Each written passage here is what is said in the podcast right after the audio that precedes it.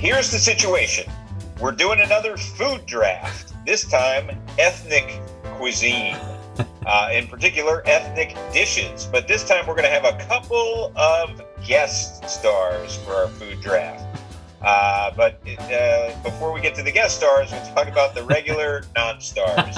me, Rush Howell, and me, TJ Jagodowski. And uh, yeah, we have two guests uh, this week, two good friends of our, uh, ours, Patrick Connolly and Shad Kunkel. Hello, gentlemen. Hello. Hello. And thank you for doing this. And uh, this week's theme, which you guys are not aware of, and you know matters matters not too much at all, really. In all in all honesty um, is Richard Donner and Blintzes. Um, and and as usual, we try and be seasonal, but we're seasonal as to when we record these and not to when they'll be played. So I'm sure this will be well past Christmas by the by the time by the time this comes out. So uh, for your post, for those of you who had a nice Christmas uh, holiday, you can harken back to that with this this week's Richard Donner and Blintzes. Yes, and this will likely be the first of perhaps multiple Christmas themes, yes. all of which will later postdate Christmas. right. So, Mr. Howell, I think you are going to start our guests off with with one uh, to uh, to get us begun, eh? Absolutely, absolutely. So happy to have uh, Pad and Shad on, and uh, I thought we would start uh, Richard Donner and uh, Blintzes. I'm pulling from Donner for this one. So here's the situation you are all going to play a little name that tune. Ooh. Name that tune. We're going to play, except it's spelled T O O N, and it is, you have to name cartoon. Uh, things that, that relate to cartoons.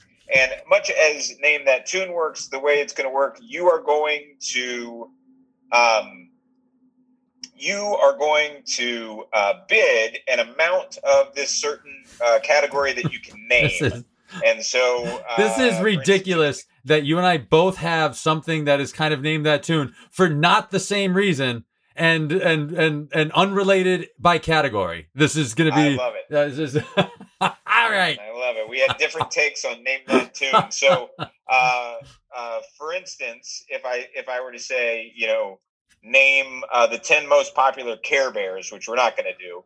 Uh, I would start the bidding at, at pad. Uh, I just drew randomly before we started who would go first, and it'll go clockwise on my screen, which means pad to TJ to Shad and so forth and so on. Okay. If if you ever bid 10, that would be the max, and you you automatically win the bid, and you have to go.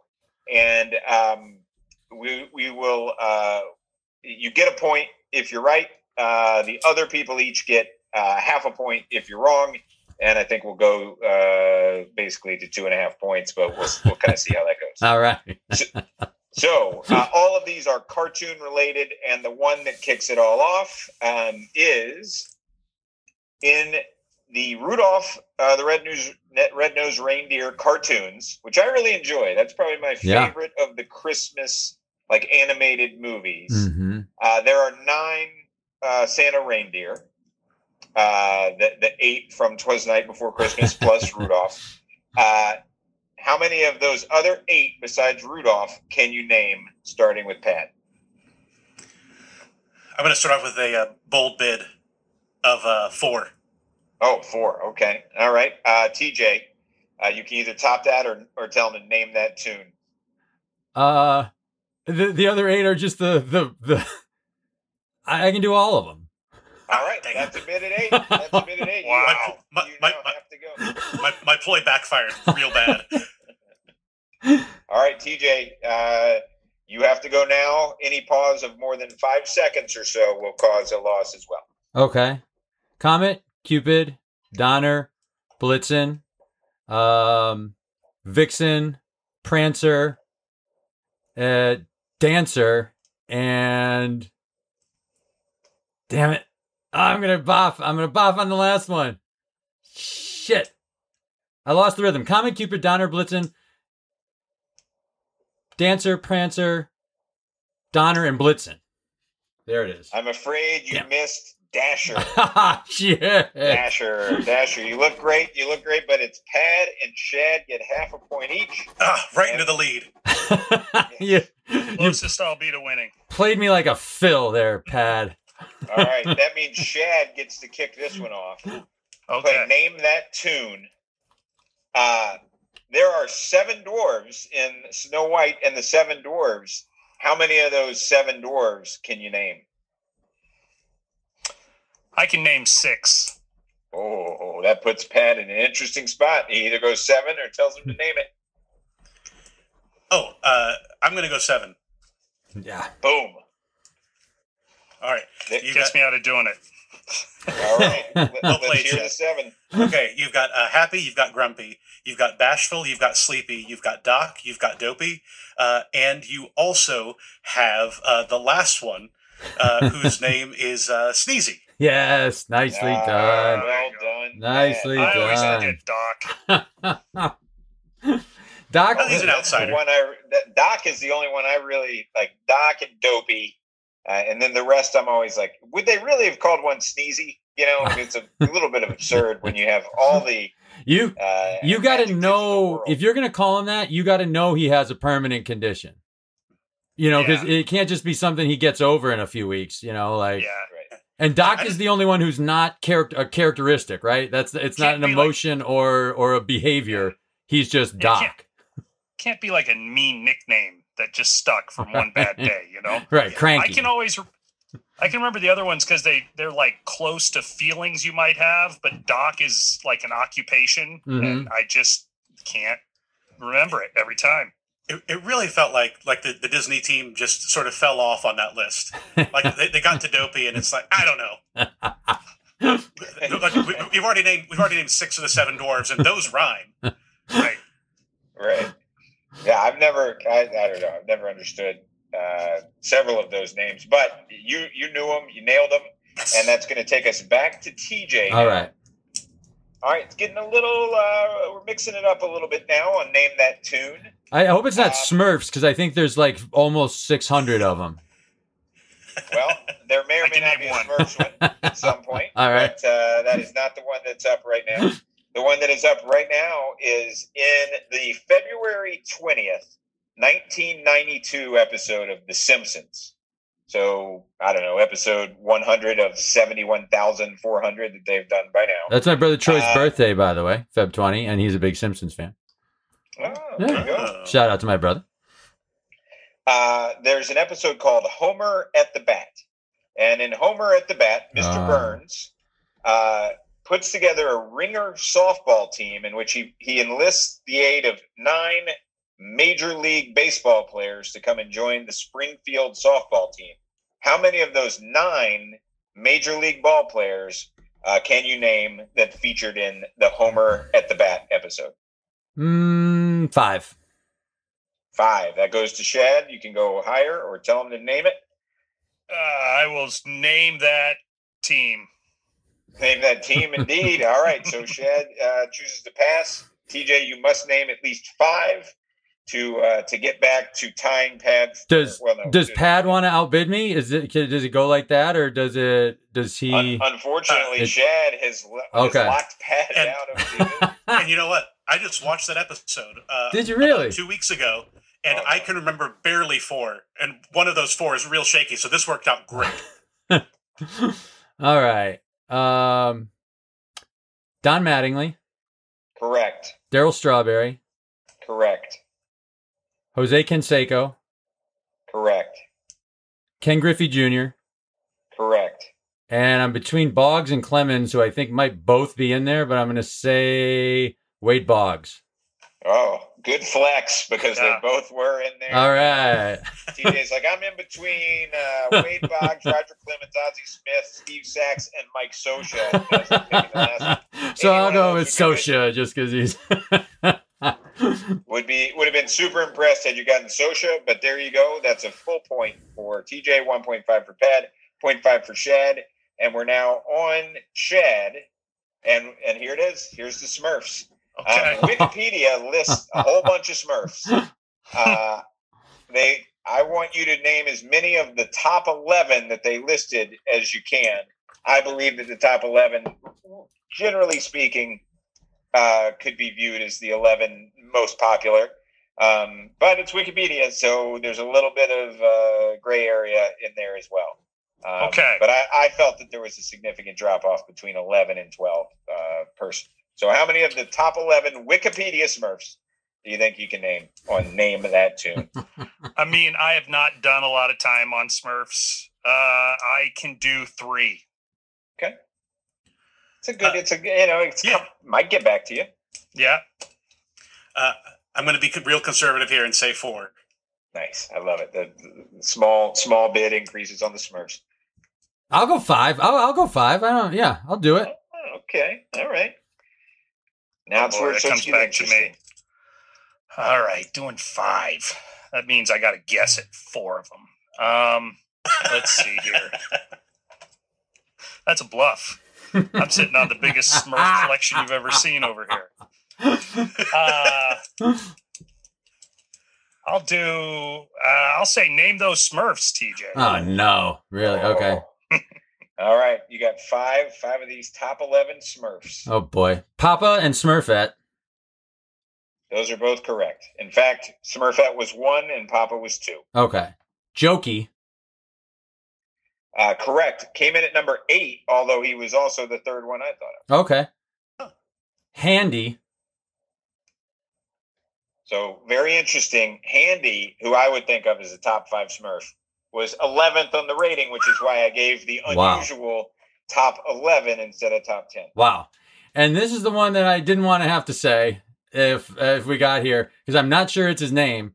Uh, Vanity.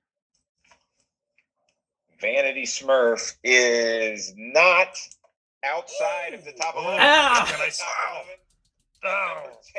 10. Woohoo! Uh, anybody got a guess for any Brainy. of the other five? Oh, yeah, very Brainy. good. Of Brainy was in there. Brainy's in there. Yeah. Of course. Also looking for clumsy, Mm-mm. grouchy, hefty, and greedy. Wow. No, I, I those don't ring bells for me. By the way, what would you say worst, uh, worst, uh, worst name for a Smurf from an actual Smurf you can remember? Like the one you would you would least like to be your personality boiled down to one to one word. I guess hefty. Yeah. That, that seems like they're just kind of euphemism. They want to Yeah. call you Fat Smurf, but they're they're like they're know. finding ways not to. You know, like I'd hate. I'd hate to be called Scratchy.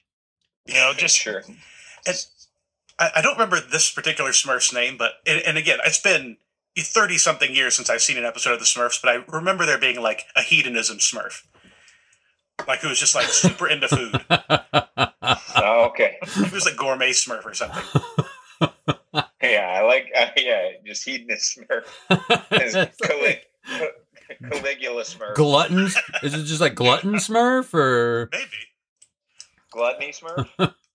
Mario Batali. did he did he right, who was the winner of whatever award we named that one time of like bacchanalian it was like someone's bacchanalian award or something did did that smurf cook too pat or just eat it I, I still remember he, that was his big thing was he just ate everything, and he ha- and he had like that sort of like uh like Bacchanalia, This- Dionysian. we uh, could be vibe. talking we could be talking about hefty smurf here we might we might be talking about hefty I'll, I'll Hefty. Hefty was not fat. He was very strong. Strong? He Okay, gotcha. extraordinarily- He was like beefy Smurf.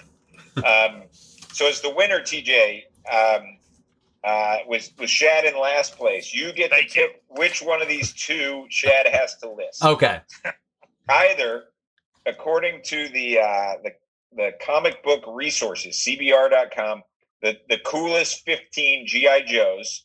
He's got okay to he's got to get uh, plus or minus eight of those okay or or um, you can pick either the 19 the year 1961 or the year 1985 and see if he can name six of the top 10 cartoons at the time Ooh. Uh Kunk, is there one you want? hmm Which one? the one that is um my entire childhood. G.I. Joe? Okay, great. oh and right. and I want to I'll since I since I asked him which one he wanted and he sounds pretty confident. I I think that number should be 10. I think he should go double digits on on right. GI Joe. I agree because it, it, these are the 15 coolest. uh, It's a subjective rating Uh-huh. according to the CBR. I will Yeah. say, Chad, to be to, a couple caveats here. Number one, these are GI Joes. Right. They are not Cobra. Uh, Okay. So Whoa. No, Dest- City. Don't say Destro. Don't say Cobra Commander, and don't say Shadow Storm or Shadow Strike, whatever his name was. That was- Gotcha. Storm was a- Shadow. yeah. yeah, Storm Shadow He was a bad guy, and then he became a Joe. Ooh. Don't say him. And number two, I will say, this is not like necessarily uh, weird deep cuts. I think this was a fair list. I looked at about six lists of GI Joes. This was Yeah. This was the one most consistent with my memory. So with that Okay. in mind, let's see how you can do. Can you get Okay. ten? And if you don't guess the number one with your first guess, I'm going to be disappointed. So. Yeah. All right. Uh, number one, big fan of craps, Snake Eyes. Yes, absolutely. The coolest GI Joe, without question, right? Like Yeah, that's like yeah. If you asked a, if you asked a hundred GI Joe fans, what's the coolest GI Joe? It's like over fifty. You're Going to say Snake Eyes. Oh, for sure, for sure. And then you've got, um, I'm going to say Stalker. He was the Ranger. Stalker is in fact Wow. in there. Wow. Is in fact, Okay. he was rated rated number eight. Okay. Stalker. Okay. Wow. Okay. Roadblock was the machine gunner. You know it. He's number three. Roadblock. Never a doubt. Roadblock was going to be in. there. Yeah. Uh, I want to say the Marine was named Gung Ho. Gung Ho. Number eleven. Phenomenal. Well done. He Phenomenal. was in Okay. like the sailor outfit, as I recall. But uh, yeah, Gung Ho. There you go. Uh, Four for four, doing great so far. yeah. Uh, there was. Oh boy, digging deep here. There was a lady, wasn't there? Yes, Oh, multiple. Scarlet. Yeah, there we go. mhm. Is that final answer, Scarlet? Oh man, you say it like that. Uh, Damn it. Yeah.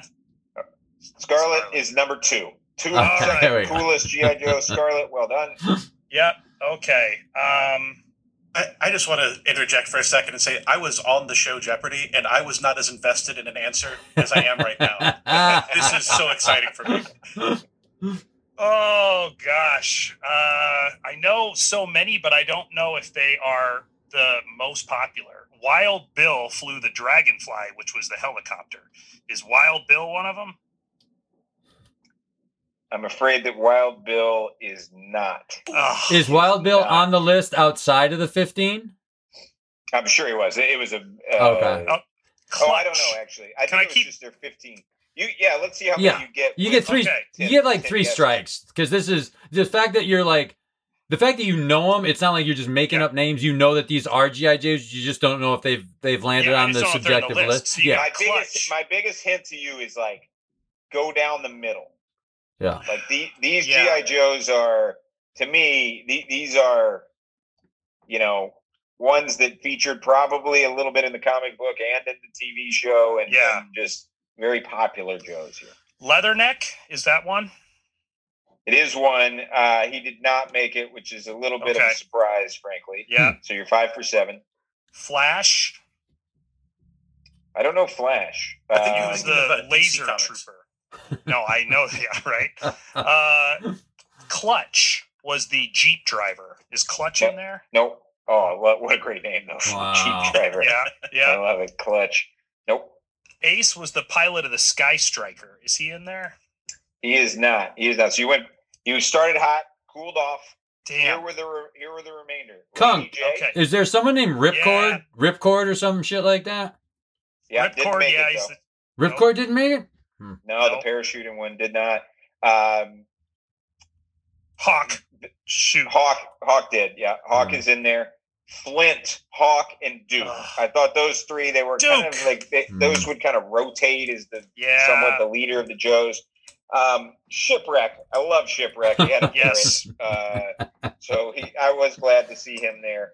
Rock Yeah. and Roll, who I didn't remember, but when I saw it, I was like, yeah, okay, that makes sense. Oh, yes. He's the machine gunner. Rock and roll. Roadblock Rock is a later machine gunner. All right. Damn. There was one called uh, Beachhead. Yes. There was one called Dusty. Mm-hmm. The Desert Trooper. Uh, one called Jinx, who I didn't remember, but uh, Yeah, I don't have that's a one. great memory of Jinx. and then that's there a was a, a Native American GI Joe called Spirit, who uh, Yes. I also didn't didn't Hmm. really remember, but that was uh, that was your that was your top fifteen. You did well to get five.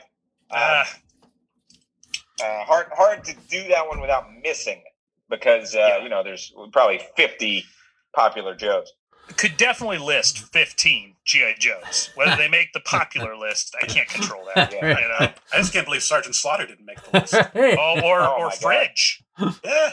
Fridge Yeah. was uh, Sergeant Big Slaughter. Joe by the way, Slaughter I would have guessed if it had been me, and I would have gotten knocked out early. Uh, Pat, given that you were on Jeopardy, I'm going to make you do this. hey, uh, just just by the way, did the Globetrotters ever like shipwreck on GI Joe Island or anything like that? Because they ended up on a lot of on a lot of cartoons. No, It- it- I love the crossover with Scooby Doo, where they just were constantly hanging out with the Globetrotters. Oh man, Uh, Pat, you get to pick 1961 or 1985 for Name That Tune, top 10 cartoons. Oh man, this is this is a tricky one because uh, like 1985 was when I was like starting to get in. Oh, nice! I was starting to get into cartoons. Uh, so it all blends together. Like everything from like 1940 to like 1990 is just cartoons in one big box for me. But I'm going to go with 1965. Okay, 1961 is 61, uh, 61, sorry. Yep, 61. Uh, fire away. Um, Oh man, let's see if you can get. Let's see if you can get. Uh, I'll give you 10 guesses. Let's see if you can get six or more.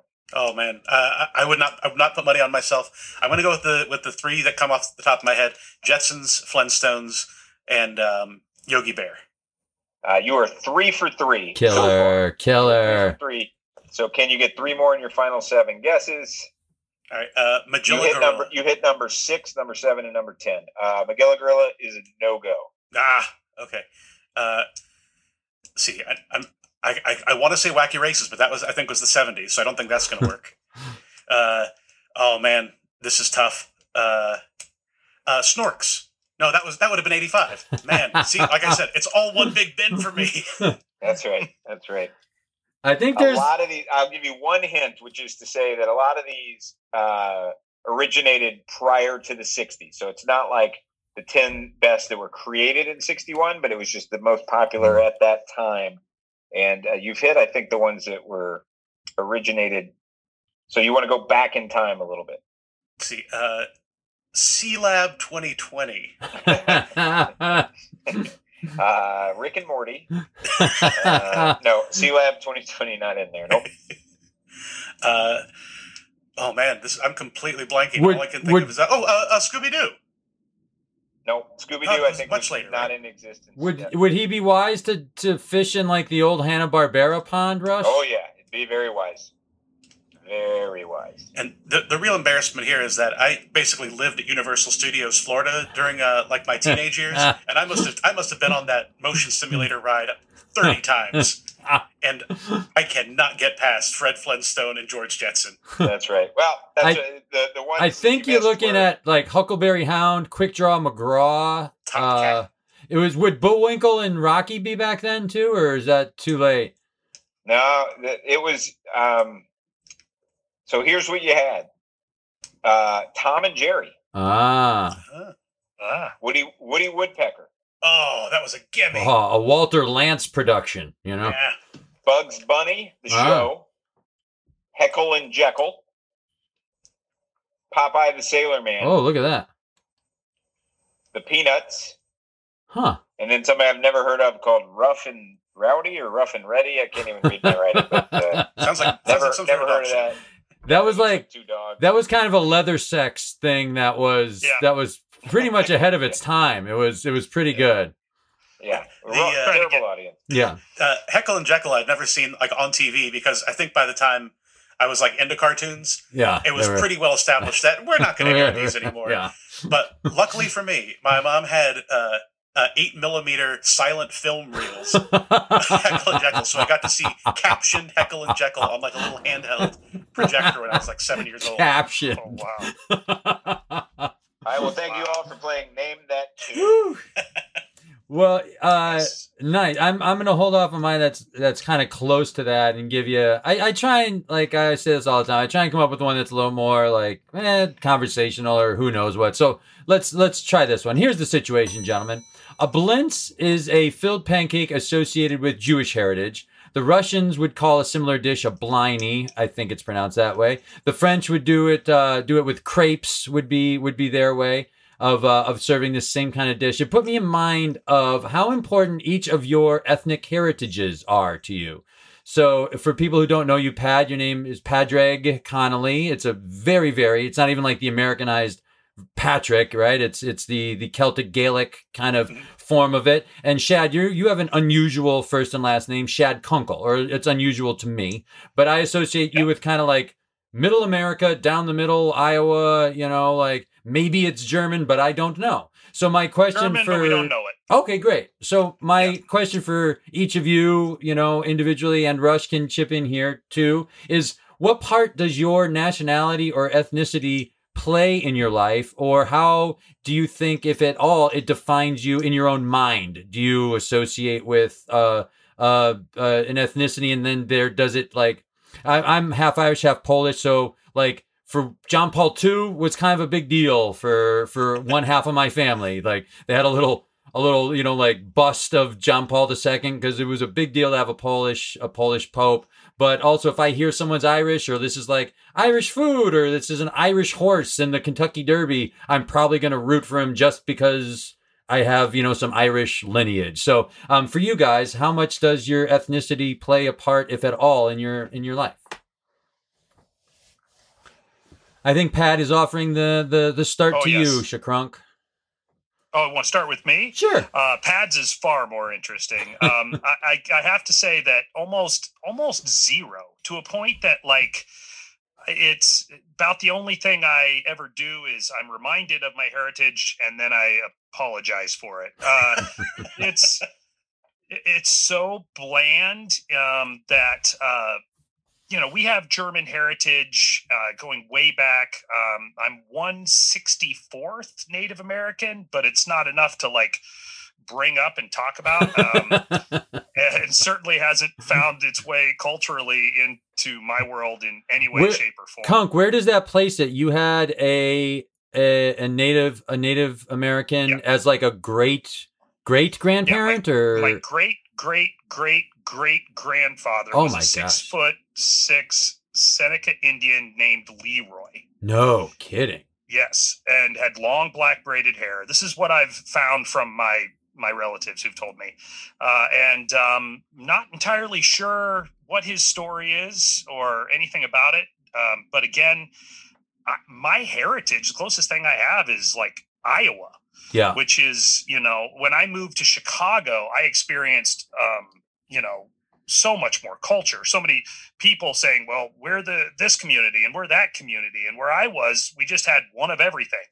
And uh, everybody nobody really you know there was like one jewish family and they they introduced us to the jewish culture you know? Mm-hmm. um, there was one black family. There was it was just such a small community that we we didn't really diversify that way as much. And then when you come to Chicago, it was it's been such you know it's people hang on to their culture so much. It's just something I'm unfamiliar with.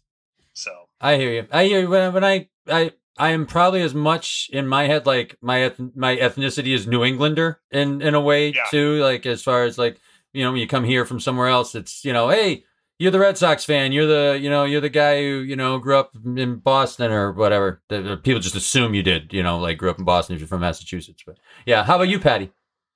Uh, for me, it's, it's been kind of a nice thing my whole life to sort of hang my hat on because I I, uh, I was born and grew up in Daytona Beach, Florida, where the entire like culture that's offered there is the Speedway.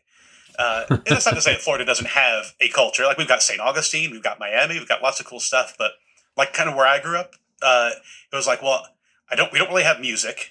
We don't really have like poetry or movies or books that come that come from here. And so like the, that that familial root, like going back, you know, just a couple generations, uh, was sort of like an anchor of like, oh, this is where I come from. Uh-huh. Uh, like, like even before, like I was like, I, I think I'd visited once when I was like six or maybe 10 years old. Uh, I'd, I'd been to Ireland, but even like as a, as a teenager, it was always kind of like, oh, that's my home. Like I live in Florida, but that's where my family home is. Is it the type of thing? Do you know where the Connollys are from? Do you go to like, oh, we go to Dingle or we go to County Kerry because that's where the the Connollys, you know, trace back to or that kind of thing, or? Uh, weirdly, the Connolly, like my last name is Connolly, and that's from my dad's. Uh, that's my, my grandfather, my dad's side, and I have no idea where that branch okay. of the family, like where that particular path leads off to, uh, other than uh, uh, he's like a half nephew, whatever that term. I don't know where, that lands in the family tree of uh, of Patrick Pierce, who I'm named after. Oh, okay, gotcha. It's, and there you can like so there's like a visitor center you can go visit near Galway where uh, where his house uh, the house he grew up in was. Very cool. And so, do you trace your your is your mom also uh, an Irish uh, of Irish descent or? Yes, uh, actually, that was my parents' honeymoon. They my uh, my mom had this picture of uh, of her grandmother uh, standing in front of the house that she was born in and left uh, when they came over in the uh, uh, early 1900s and so that was their honeymoon was they went to try to find that house so they could get the same picture. Oh very uh, cool. and uh, the only problem was they had the name of the town but in ireland when they did like the survey to name all the towns it was just some british guy going what's this place called? And they'd be like oh that's dublin. But that just means blackpool. That's just okay. irish words for like black pond. So so they're like it's like what's, what's this place called? And it was like it was like you know small hill or something. So it's like great we have to f- go to all 70 t- towns that have the same name and look for a house in black and white that's similar to this one. Mr and they found it. Oh go ahead son sorry Kunk. I, I will say this. I, I got to go to ireland for like a week and Pad was my Rick Steves. It was amazing. I mentioned I was going, and he sent me a three page email, and I followed it to the letter. And my wife was like, Where are we going? I was like, I don't know. Pad says there's a castle up here, and we should just go have lunch there. And sure enough, every time it was a complete win. It's like uh, um, Ron Swanson following Leslie Knope's book in uh, yeah. in uh, Parks and Rec. exactly. Yeah, what are you? Uh, this is a bit of a tangent, but I am very interested in that. Uh, what if if you're getting ready to go travel? What what are a couple of recommendations that that you w- really want to get, like that you think are like the most helpful things for you as you're as you're plotting out a trip? Uh, I know for me, like the first thing I always want to know is either what's the restaurant or what's like the restaurant area to go to, like uh, and, and not necessarily like like if you come to Chicago again, we're we're so, sort of this melting pot. But it's like if I'm going to, to you know France or Canada or just somewhere I've never been, it's like what typifies the eating experience in that region. I, I that that's that was what came to mind for me because I, I, can think of like some random trips, you know, that, that spring up last minute. Maybe it was a work thing or something, and I'm like, hey, has anybody been to Vancouver? You know, and then I'm like, can you just give me like five restaurants, and I'll see if I can get a reservation at two of them for the two nights I'm there. And it makes a huge difference if you end up going. You know, I found that like sometimes my entire travel is, is what I think of a town is is uh, largely based on how well I enjoyed my like two dinners there. Yeah, yeah. For for me, it's like where what's a great place to go walking around where I can just look at stuff and and be occupied and like because also that neighborhood probably has a coffee shop or a bakery in it too. It's one of the reasons I love um, Charleston and Savannah is like you can walk just about anywhere in Savannah and it's going to be interesting to look at the the the architecture, the buildings. There's going to be you know things to see or just big old big old trees and beautiful parks and that kind of stuff. And so if you can point me in that direction then then i'll be i'll be pretty pretty happy. Yeah that's one of the reasons i even got into coffee and i know rush that is absolutely not your your jam but when i was eh, when i was uh when you went to europe the first thing you're doing is getting over the jet lag. So you're like oh, just give me something to keep me awake. So you start drinking espresso and you start walking around and then you're like then you come back and you're trying to recreate that experience. So before pandemic, I was flying all over the country all the time and I always had my favorite coffee places in every city that I would go to and they were so different. Even in Indianapolis, there's a place that's run by a community of ladies who call themselves witches, uh, and they it's not at all witches. There, it's just obviously a, a, group that does some fundraising and stuff. But you go to this like really remote place that's over by a steel yard, or you go. Uh, you know, in San Francisco to some place that's pretty risque, but they sell coffee. You know, uh, I just feel like that's part of the reason I'm into the coffee is I- that addiction to travel. I don't know if you ever had coffee in Vienna, but that's a hot cup of go fuck yourself right there. That that is, that is some mean Java, man. Like yeah, yeah. that punishes you for even asking. That, that it's Yeah. it's that is that is rough stuff. yeah. Well, that was all I had on that one, Rush. Great. All right, gentlemen. Uh, here's the situation. You have recently been uh, hired to act as an a life insurance underwriter uh, for fictional movie characters. Okay, um, and for usually like for stereotyped characters, and uh, you end up taking the job and you do it for several years, and then along come me ten years after uh, after you guys have, have been hired and started and gone. I think I said recently. I didn't mean that. So you you do it for ten years. You now really know the ropes. Um, I come in and on, on day one, I'm like, look, uh, I know not to uh, write an insurance policy for a, a cop who's just one month to retirement, right? Mhm. I know we can't. We there's no amount of premium that's going to be worth writing that policy, and you guys are like, yep, that's exactly right. But by the way, here's the list, which I want you guys to work out here, uh, all three of you. Uh, the list of, uh, you know, top ten that we just can't, we just can't underwrite. Uh, the absolute uh, folks that are in the most danger, and the and the reason that this one came to mind for me is that Richard Donner uh, has directed several movies, Superman, uh, probably most famously The Omen, maybe right there. But he also did Lethal Weapon. And Lethal Weapon to me is the quintessential like I'm getting too old for this. You know, I just I just I'm going to retire in a week, and then it's just all sorts of trouble for Danny Glover from there. Now he does survive, so they should have done the policy for him. Uh, but with that in mind, um, what do you guys think are some examples of the types of characters that that this company should not be underwriting? Yeah, and th- th- there's one. There's one that's just a gimme. Uh, Yeah. Which is yeah. Uh, Shad, if you want to take this, I think we're thinking of the The same. thing. Oh, any story. I mean, people need closure, and every closure to any movie is the bad guy gets it in the end, right? So it, it's a long wait, so you'll collect. except in horror for the two and a fran except hours. except in horror franchises. Mm-hmm. True. Yeah. Then I mean, you got it. then they do have a very and, and also in those movies you do have a few people you don't want to in, in, uh, Well- underwrite insurance for. There's a lot of insurance fraud there because those guys die and come back constantly. Oh yeah. So, you know, like Jason collects and then comes back, you know, every year. It's that's we how do you track that guy down? Yeah.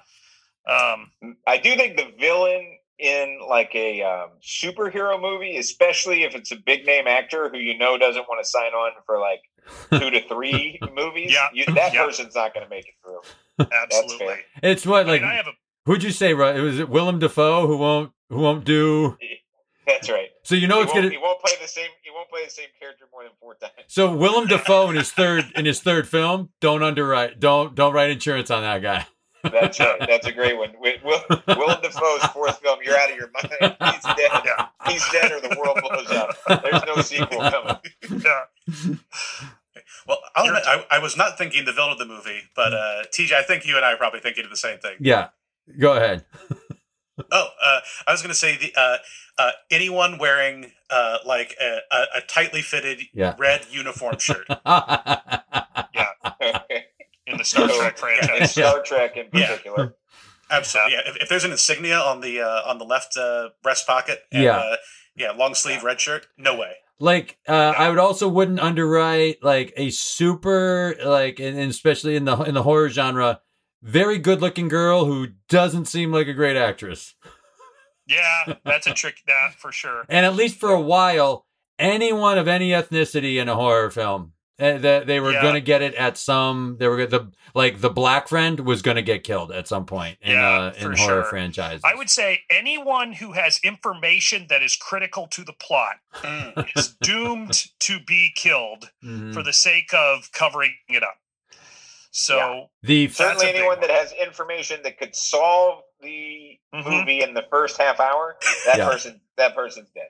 Yeah, I would also say any action hero who is stepping up their game to either a more dramatic film or um, uh, anytime like I, I'm thinking of Steven Seagal in Executive was a Decision, where like you know spoilers, but uh, you get you're like oh Seagal's in this okay you know he's done about thirty bad movies but He's, maybe he'll be ahead of good Kurt Russell. right? And then the first thing he does is he says, "This is on you," and the plane rips away, and you're like, "Whoa, there goes Steven Seagal!" right? Uh, or the Shark movie, which uh, featured, and of course, this guy doesn't struggle for work, but um, um, who am I thinking of? Samuel L. Jackson. Samuel Jackson, of course, like, you know, doing the speech. The new trend is to surprise us with death. So, whereas we used to be, there were some consistent people we avoided, now we put our money in a franchise guy, but that guy gets it in the first episode. Um, Right. That kind of changed with some things that have come out recently where they start knocking people off unexpected. Game of Thrones did it. Right. And uh, the other guys was great where they have like The Rock Johnson and whoever, and they just Right. they eat it in like the first ten minutes. That's great. Um, speaking of horror movies, one one that I had on my list to ask you guys about is the uh, nerdy seventh wheel in a, in a teen horror movie, like where there's three couples and then there's that one guy who's you know doesn't have a girlfriend and he's uh, always has like a lot of information. You know, he, he seems to never make it. you, No, he You- never does. you can And the insure him smart- for a half an hour. Oh yeah, you know, because for he's he's not out first. That that, but he might be out fourth. You know, like so you you can insure him for a little for a little bit. Pat, you you were sitting on one. Did you have one? Oh, uh, I was going to say this one's a little bit tricky because this one's not apparent when that person walks in. But if a uh, a guy who's like in his like mid mid to late teens, uh, with sort of a wistful look walks in, you can get him a policy. But if he started just recently dating a girl who plays ukulele, do not give her a policy. Yeah. Oh, she's in trouble. Oh, yeah, yeah. Okay. Okay. Here's, a. Here's a new place that people won't follow us, but we'll also insure animals. Um, and very rarely uh, will I avoid, I mean, I will almost always insure a cat hmm or an animal that's lovable. Um, in like you know, Alien, she goes back for it. We've got that animal's going to make it. That Yeah. animal's you know even you know watching the the Mandalorian recently. You know, there's a big worm that ate, and you're like, oh, that mammoth is going to get eaten. Nope, nope, that mammoth made it. And like that's a big thing. People don't people get mad when animals die unless the point is to remind us that animals die and we should be more careful. Mm. If it's So- a titular animal, I feel like I, I, that one is a little less safe. Yeah, uh, you yes, got the old ag- Yell, the old Yeller situation. Jaws. exactly. You Yeah, know, they, they, they're going to tug at your heartstrings at the end by by killing off this animal. yeah. Or a comedy. Animal in a comedy doesn't have a chance either. They're, they're Oh, going to kill that off. If a historical president walks in, do not insure them. Okay. That's, yeah. Oh, yeah. I- there, there we go. I wouldn't. kind of know when they're doing biographies and autobiographies. You know, if we can ensure that. I I just also You're doing Lincoln. wouldn't. I wouldn't take the chance on ship captains. I just wouldn't. Oh yeah, yeah. I, I oh, wouldn't Yeah. do it. You know. Yeah. No, What about a uh, like a mentor thief help helping out for on one last job? Oh, it's gonna go bad. Um, probably. I it, mean, I mean, they're right in that it is their last job usually. Yeah. It, they, But, they they really don't get a chance to have to do many other jobs after after Yeah. that that job.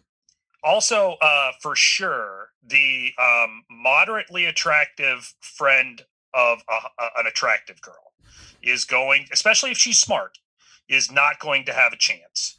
Yeah. Uh, they are going to be the one that inspires the lead to move on, and so yeah, that's a that's a tough one. I'm thinking Stranger Things, of course. That uh, in the first season she had a friend. If she also, doesn't in the if second. it's if it's not if it's not the star, I would also have a sliding actuary scale of the more cocky they are, the less insurable.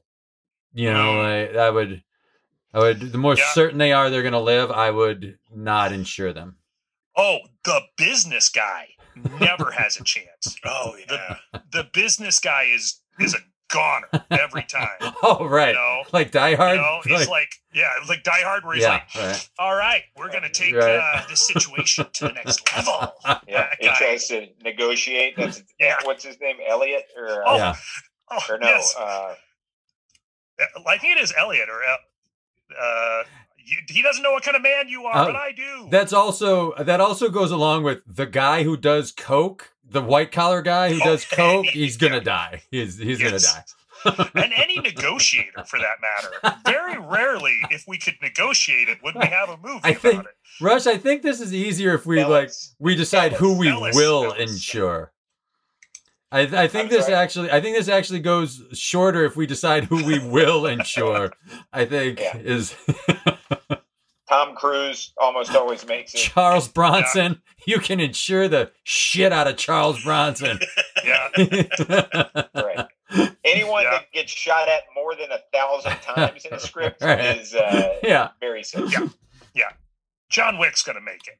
Although although like John Wick's dog, you do not want to insure. No, no. Animals of John Wick are gonna have a hard Mm-hmm. Yeah. time. Although I would say, yeah, having seen a few flicks, Anyone other than the star in the first 15 minutes of a revenge movie, you cannot ins- you cannot insure them. Yeah. Man, woman, child, animal, doesn't matter. Anyone who's close to that person in the first yeah, first 15 to 20 Oh. minutes.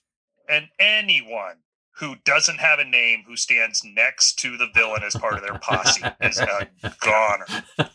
And any scientist who has invented something that's going to make the world Oh. a lot better Oh. or a lot worse. Yeah. If, they, if, they, if they've just like come up with like you know a new paint color, they're fine. Right. If it's like a robot that's Right. going to save and or destroy It's- the city, they're done Yeah. for. Also, a scientist who is the only one who's certain that what he's doing is the right thing to do. that one, that- the For kind of guy who says they thought I was mad. That that that Yeah. guy you don't yeah you don't want to you don't want to back that guy. No, no. Oh boy, I want right, this well, job. This has been this has been very helpful. You're I, welcome. I feel like I've learned. I- I'm not going to make some of these big mistakes that other other rookies on the job have made. And, uh, you know, that'll be, that'll be great. So uh, I immediately go out and uh, and and start underwriting. So thank you. Guys. yeah. Yeah, Don't be You too can- inspired with your first week on the job. yeah. Ensure, Just took you under our wing. Ensure Ewoks. I mean, those guys had a giant battle. Only one of them died. That's- yeah, that's wanted great. To see those Yeah. cute things go down. Anything cute, Oh, I can pretty just wrote a big policy on one of these Death Stars. oh, oh no! Oh no! That is not going to work out. Oh boy! Yeah, it's only ah. seventy trillion is what it Oh. costs to put that Death Star together. So I we've mean, insured we've insured them in full. yeah, that's that's a bad one. That, That- that, thing never had a That policy is a trap. blown up. Yeah, Uh, all right, guys. Here's here's the situation. and This might this uh, hopefully is not too too similar to uh to what Rush did the first time. But Rush and I like to gamble, and I have been to casinos or played cards with both of you, both of you gentlemen. And so I wanted to find a way for you guys to gamble based on Richard Donner prop bets and trivia. So this has all to do with Richard Donner based.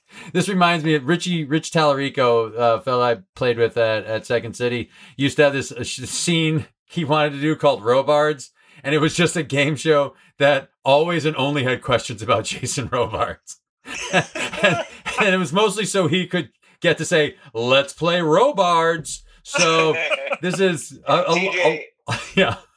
have we talked on this podcast before? The, the idea, uh, many of my friends have had many great ideas that, that didn't somehow get made into TV shows, even though they were they were looked at by studios or whatever. But the one that has always surprised me, I think most of all, was I think it was Tellerico and Shortall were pitching what was called the game show show. And all it Oh, was is they would come and do three fake game shows from three different decades, and it would be like it would be like best of SNL type thing where you're just doing you know three parodies of of game shows, and they would fit to different decades and just go bananas. And I was like, that is can't miss. That like, should I be done. watch that Yeah. every time, and like Robards could have been on there, you know, no problem. Uh, but it, it never got any traction. That doesn't make sense. that should absolutely be be being done somewhere. also, with those guys writing, Yeah. are you kidding me? And, and, would and there's like eight different channels that would work on. You could do it on Yeah. like comedy channels. You could do it on the game show network. You could do it. You could do it in so many different places. That would be phenomenal. Hell, make some of them real game shows. Yeah, why not? I mean, they're, Right. they're not any different anyway. So, gentlemen, I have five questions for you, and a couple of them will be bids. Some of them will just be straight up closest wins. So this first one is just a closest wins. Uh, uh, Rush gave you a little, a little. If you don't know who Richard Donner was, he gave you a little bit of background earlier on on kind of the realm that Mr. Donner plays in. But what year is Richard Donner's first directing credit? It's a television credit. But what year, and this is simply a closest wins. I don't say close without going over any of that bullshit. Closest wins on this. What year is his first directing credit? Kunk? I'm locked in. All right. All right. Yeah, that that's that's perfect. Once you're all locked in, you can go ahead I mean, and I, let me I'm know. just picking a number out of air. Uh, Yeah. Okay. Go ahead. What's the what what year do you have? Uh, I'll say um, 72. okay. Ooh. Rush, you were locked in. What do you have? I was locked at 1971, and the basis Oh! for that was I, I think his first uh, film credit was 76. Okay. So I'm guessing that he would have done some TV before that. Great. Pad, when's your when's your first one? Where, where, I'm sorry. When do you what year do you have? Uh, going by Rush's logic, I uh, started. I wrote 1970, then I crossed out the zero and wrote in a one for 1971 as well. Wow. Uh, but so I'll, you know what? I'll roll back to my original answer, 1970. And Oh, that would yeah, of course, because you feel great. That would- And, and Rush, you were in a tight spot. Pat, that would deliver you the win. Richard Donner's first directing credit is actually 1960. 1960. Wow. He did a bunch of TV. Um, so here's the same kind of bidding thing. I can't believe I had named that tune in reverse. So this number will get higher if you want it to. Um, who has seen the most TV shows that Richard Donner has directed at least one episode of? And he did a he did a lot of them. So if you watch a lot of old television, my guess is you've seen you've seen a few of those. So who would like to? Uh, we'll start the bidding with Pad. How many uh, TV shows have you seen that you think Richard Donner directed at least one episode of? Uh, not being able to name a single one of those shows off the top of my head, Uh-huh. I'm still gonna guess three. I like it. All right, Kunk. We'll go. Yeah, we'll go counter clock for no I mean- good reason. I'm familiar with some stuff he did with movies, but the TV shows, I'm just trying to think of things that have cowboy hats because that's what I feel like probably was there. I would say, I don't know, one or two while at my grandma's house. Okay, so you're gonna be under pads. So pad, Yeah, pad, under. rush. Do you want to try and get higher than than pad at three? Well, I'm not going to be able to name any. nope. I'll uh, name them. You just have to tell me honestly I- whether I- you've I seen get, them. I got not. it. I, I got it. But I'm I'm saying similar to Pad. I wouldn't name be able to name one, but I, I bet I've seen more than three. I'll, I'll throw out. I, I want to move this along. I, I think I've seen at least six Okay, an episode of at least six shows Kunk that Richard Donner had did, did some work on. Kunk is out. Pad, do you want to go higher than? Do you want to go higher than six? Uh, you know what? It's it's pride on the line. Uh huh. Uh, so uh, I'm gonna go for seven. I'm All just gonna- I'm All just right. gonna do it. Whew. I, you know, 19. Look, the guy, to my understanding, directed his first. I, and I, this could definitely be wrong. Maybe it just was listing some famous movies, but my understanding is his first directing credit is 1976 for a film. Could be wrong, but if that's true, that means he did 16 years of TV. I'm going to say eight. Eight. Wow. Okay. And this is eight different shows. Eight different, shows. titles. Yep. Okay. Yeah. I'm. Uh, I, I I don't think I can go richer than that. Okay. I was done. I was done today. Here we go. Are you ready, Rush? I'll I'll fly Yes. through the the early ones because I don't think we've ever anyone's ever seen these. Um, but we'll see if we can get eight. The uh, Zane Grey Theater, the June Allyson Show, the Loretta Young Show, Wanted Dead or Alive. Any of those? No. Route 66, The Tall Man, Wagon Train, or The Detectives? Yes on Route 66. Excellent. How about The Rifleman? Uh, yeah, of course. All right. How about Have Gun Will Travel? Nope. The TV show called Combat. Uh, not that I can recall. Can't claim that one. Confident you'll get two of the next three. How about The Twilight Zone? Yeah. Man from Uncle, Yes. Gilligan's Island, Oh yeah. Oh, Perry Mason. no. Yeah. Six. That's six, baby. All right. The Trial of O'Brien or 12 O'Clock High? oh. Uh, I definitely not the trial of O'Brien. Twelve o'clock high. I don't think you're going to need it. If you if you're not sure, I don't think you're going to need it. Okay, I, I I'm not sure. How about Get Smart? Yes. The FBI or The Fugitive? Uh, yeah, sure. The fugitive. The Wild Wild West? No, not that I remember. Jericho? I I, I don't I don't think so. The- Probably two minutes of it. The Banana Splits? Not that I recall. All right, here's the, this is I think another Little Desert. The Interns, Sarge, Bearcats, The Sixth Sense, or Banyan? Banyan's the only one that even rings a bell, but I'm going to say no. How about Ironsides? Yeah, yeah. Streets of nine, San baby. Cannon, Streets of San Francisco, Streets of San Francisco. Yes, Kojak. yes. How about Tales from the Crypt? Oh, Unfortunately, yes. There you Uh, go. Which scarred me. And I have a terrible fear of cockroaches, by the way, and and in one of the Tales from the Crypt movies, not the uh, TV show, they had uh, this this cockroach thing that really ruined my life. Oh, that's Tales from the Dark Side. oh, Oh, yes, yes, okay. yes, that Okay. freaked me out too. That Yeah, Tales from the oh, Dark absolutely. Side, yeah. And then when the the beginning went to like black and white, just the red letters from yeah.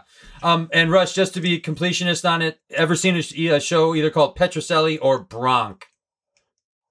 no. Okay, but I think according to my count, you got twelve of those. Rush. Okay, and there's probably two where I, I, I was wrong since I, I mistook Tales from the Crypt for Tales from the Dark Side, but I do think definitely got eight. Definitely got eight. Without a doubt. I had nine. Did Yeah, you really? I had so many more than I thought I did.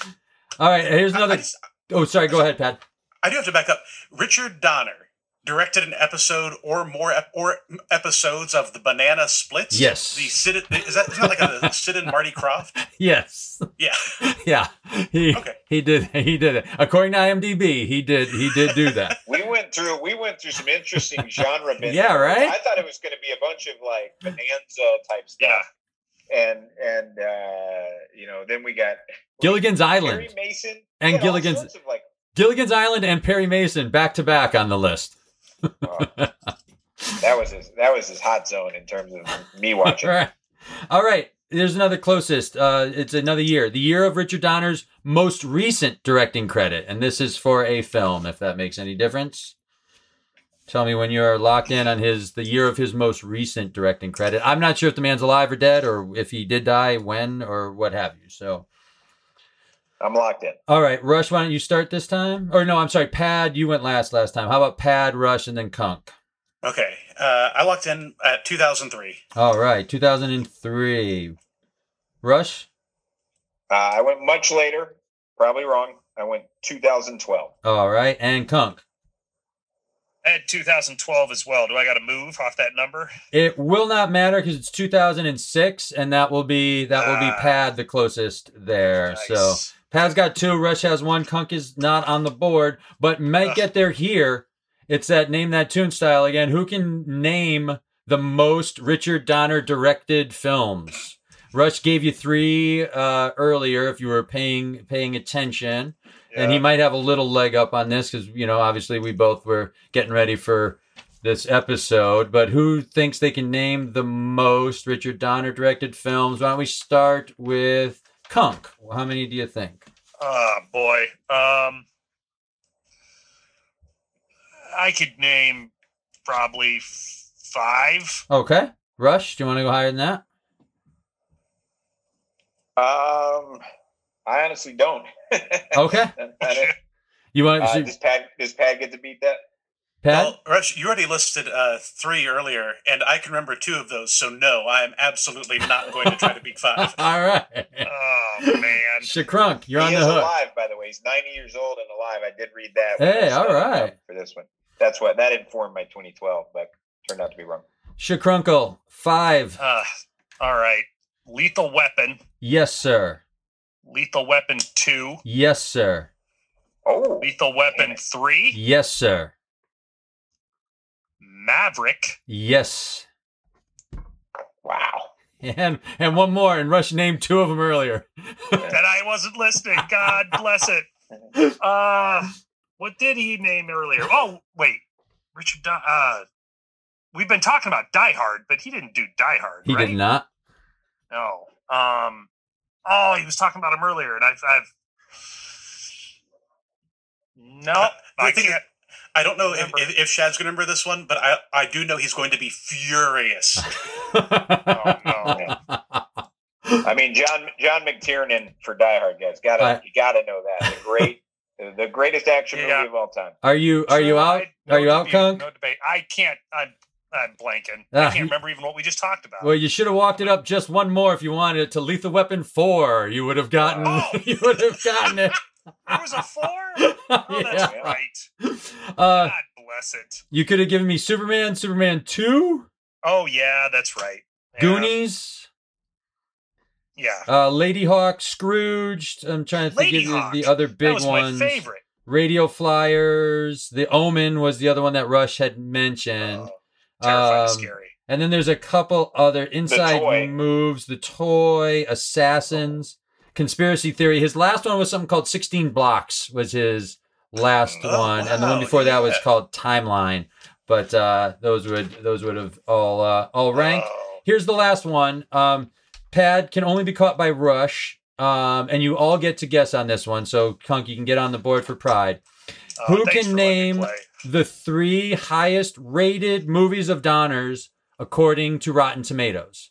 So I've given you a list of a bunch of those movies. I will tell you the the the movies are on have been named now. There's nothing that he directed that um, would not is not one of these top three. But of those movies, what are the three highest rated as far as Rotten Tomatoes goes?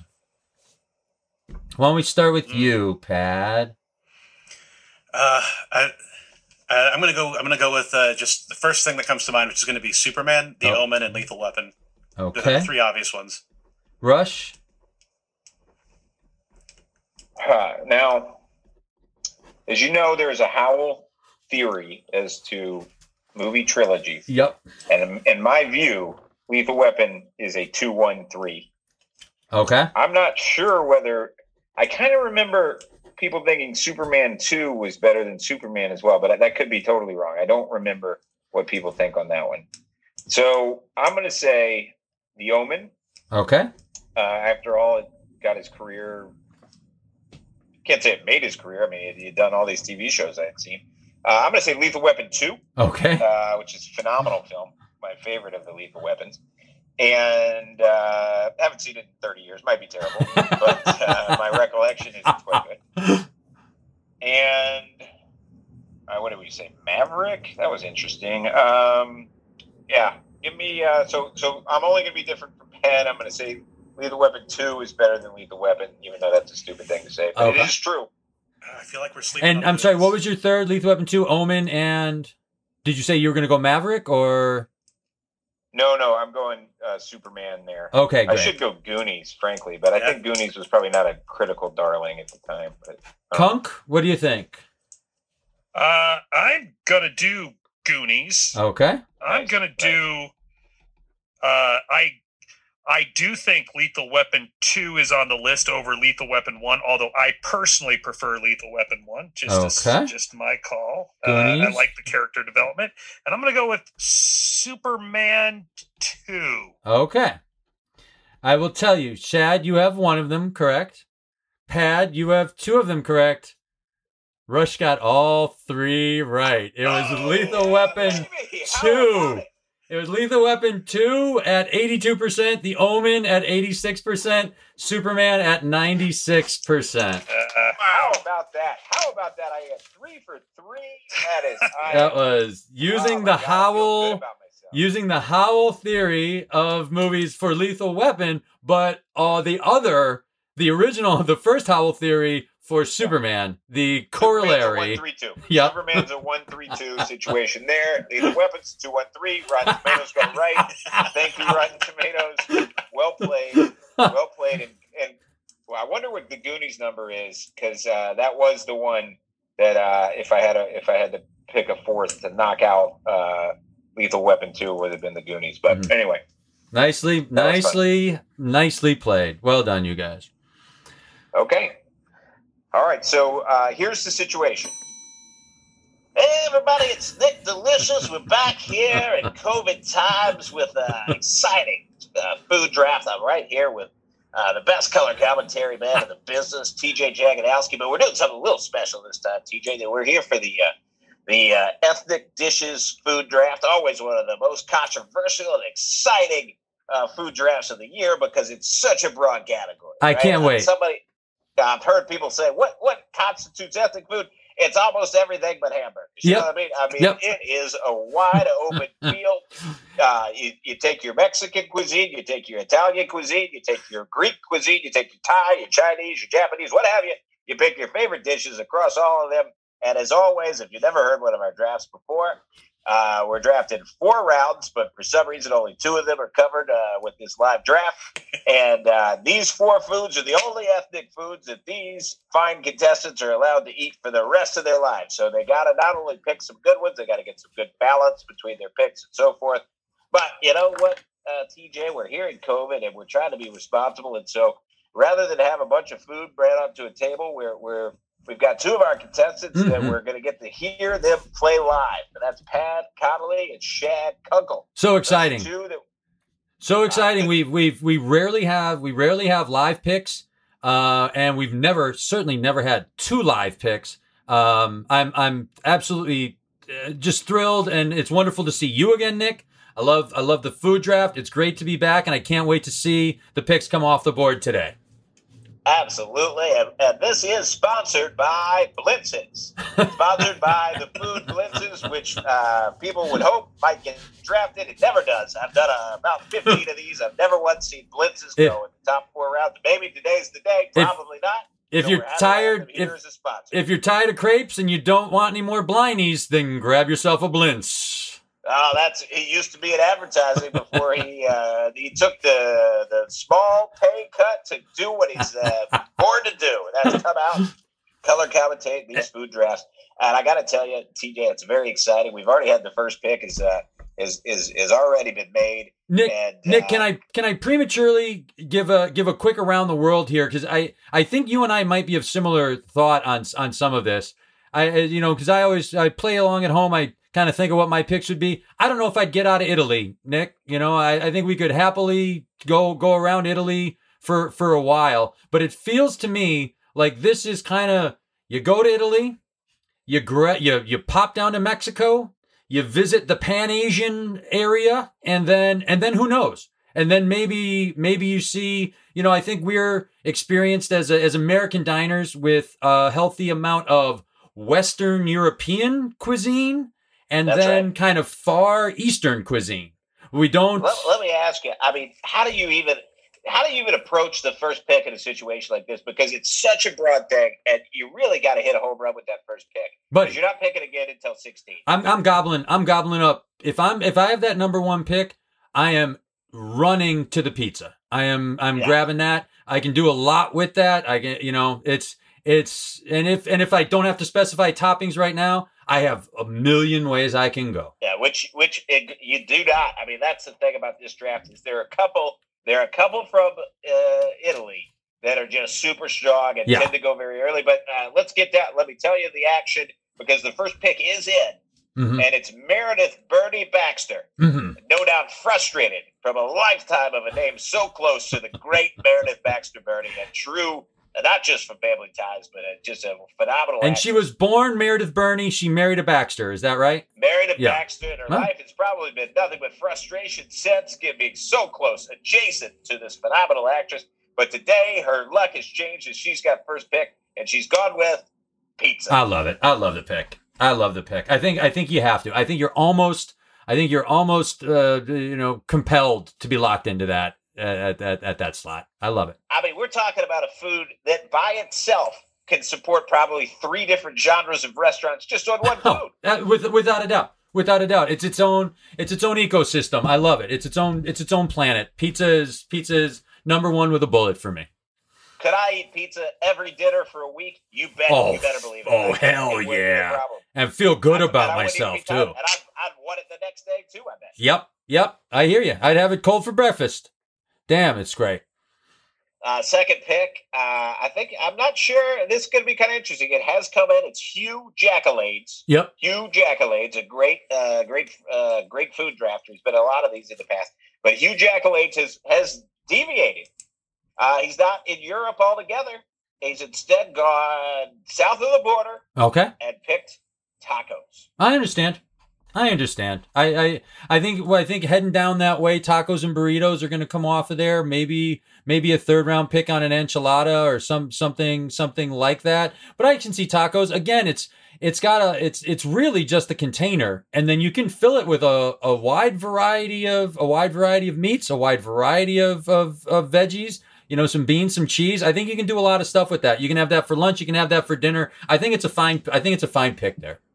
I do feel that the taco. I- What do you think about this, TJ? The taco versus the burrito to me feels like a, a fairly easy taco call just because there's more variety. Yeah, absolutely. Also, one, two, three. You know, like a burrito can kind of lock you into a size and a shape at that point. Where if you're if you're just a little bit, you just want a light lunch. Have have two have you know have two tacos on uh, on on a corn uh, on on you know in a corn shell or whatever. You you can do that. You can do that fine. You can also go fish, which it's not the first way I go with the taco, but I know that's a pretty healthy alternative for people who like that. You know, a light, a light kind of citrus drizzle over over a fish. Uh, I, I think Uh, you know. I mean, you're uh, you're making me you're making me wish I had had the second pick, but I don't.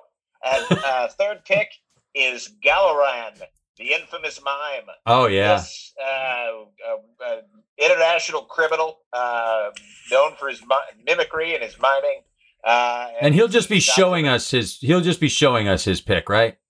Uh, he that's that's correct. Yeah. And uh, he's making he's got a bit off the wall. I think. I mean, I would have thought uh, Mm. uh, something different from this, but he's up there and he's stirring a bowl of Spanish rice. He's dropping some various shrimp. Oh no, seafood in there. P A E double L A. And there it is. It's paella. How That's the third pick. It seems, like you, you, seems like you're maybe a little surprised with that pick. I, I I am. I kind of I I kind of am. Um, it's a it's a it's a pretty specific dish. I I don't. I mean, you can use different ingredients. You can go seafood. You can go different meats, but it feels a little. I don't know. It feels a little specific for me there. Um, yeah, I, I I don't I don't love it. Although you know, if it was if it was fried rice there, I'd probably be saying sure, great. You know, like so. I don't know what Yeah. it is about paella that's making me think a little early, but but I don't know. And I will say, uh, even though for me, paella is like a treat, you know, it's like a once a quarter, you know, Mhm. maybe twice a year type Yeah. of dish. The folks in Spain, they eat it quite frequently. Yeah. So it might be something, because you do want to make sure you've got an everyday dish. You can't, I mean, that's the beauty of You do. That's the beauty of tacos. Here, here's what I Next don't love. Here's what I don't love about a rice a rice based dish is day two. You you got to get water. You got to get moisture back into that, and there's going to be some easier reheats. You know, uh, as far as as far as ethnic foods go. But you know, all right. Uh, but the, but the the infamous mime can never stay in the same place two nights in a row. That's anyway, true. TJ. That's so true. For him, there, there will be no leftovers. He's got to get out of town. He's always he's putting. He's always in a box, uh, both literally and figuratively. Moving against the wind. And- Yep. Uh, so uh, next up is Pat Connolly, and luckily we've got him mic'd up. And so I want to, Pat, before you make your pick, uh, any, any like big regrets so far? Like, uh, did would your first pick have, uh, uh, that you would have liked to have is it already gone, or do, is your first one still on the table? I've, well, we've already gotten uh, Paella crossed off the list, which was Oh, uh, uh, I was a it was a, it was going to be a late draft for me, but uh, still disappointed to see it go. And uh, I feel like tacos are very burrito adjacent, so I I feel like I might be safe on that for a little bit. Okay, all right. Uh, pizza would have been a pick you would have considered. I think that's everyone's first round pick. Yeah. Yeah, Yep, fair. I agree. Fair enough. So I, I would have sworn Paella would have been there for you. At, at, seeing your name at four, Pat, I would have. Oh, I would have said, "Worry not, Paella will be around when you get there." I'm. I'm surprised. Oh, n- no one's more shocked than me. Mm-hmm. well, I hope you Uh, still so, have uh, with- something that with you that said, wanted. what- yeah. Uh, I, excuse me, I apologize, TJ. So, uh, Pat, it is your pick. What are you going with here? I'm going. Uh, I'm going off the beaten path on this one. I'm going to say curry.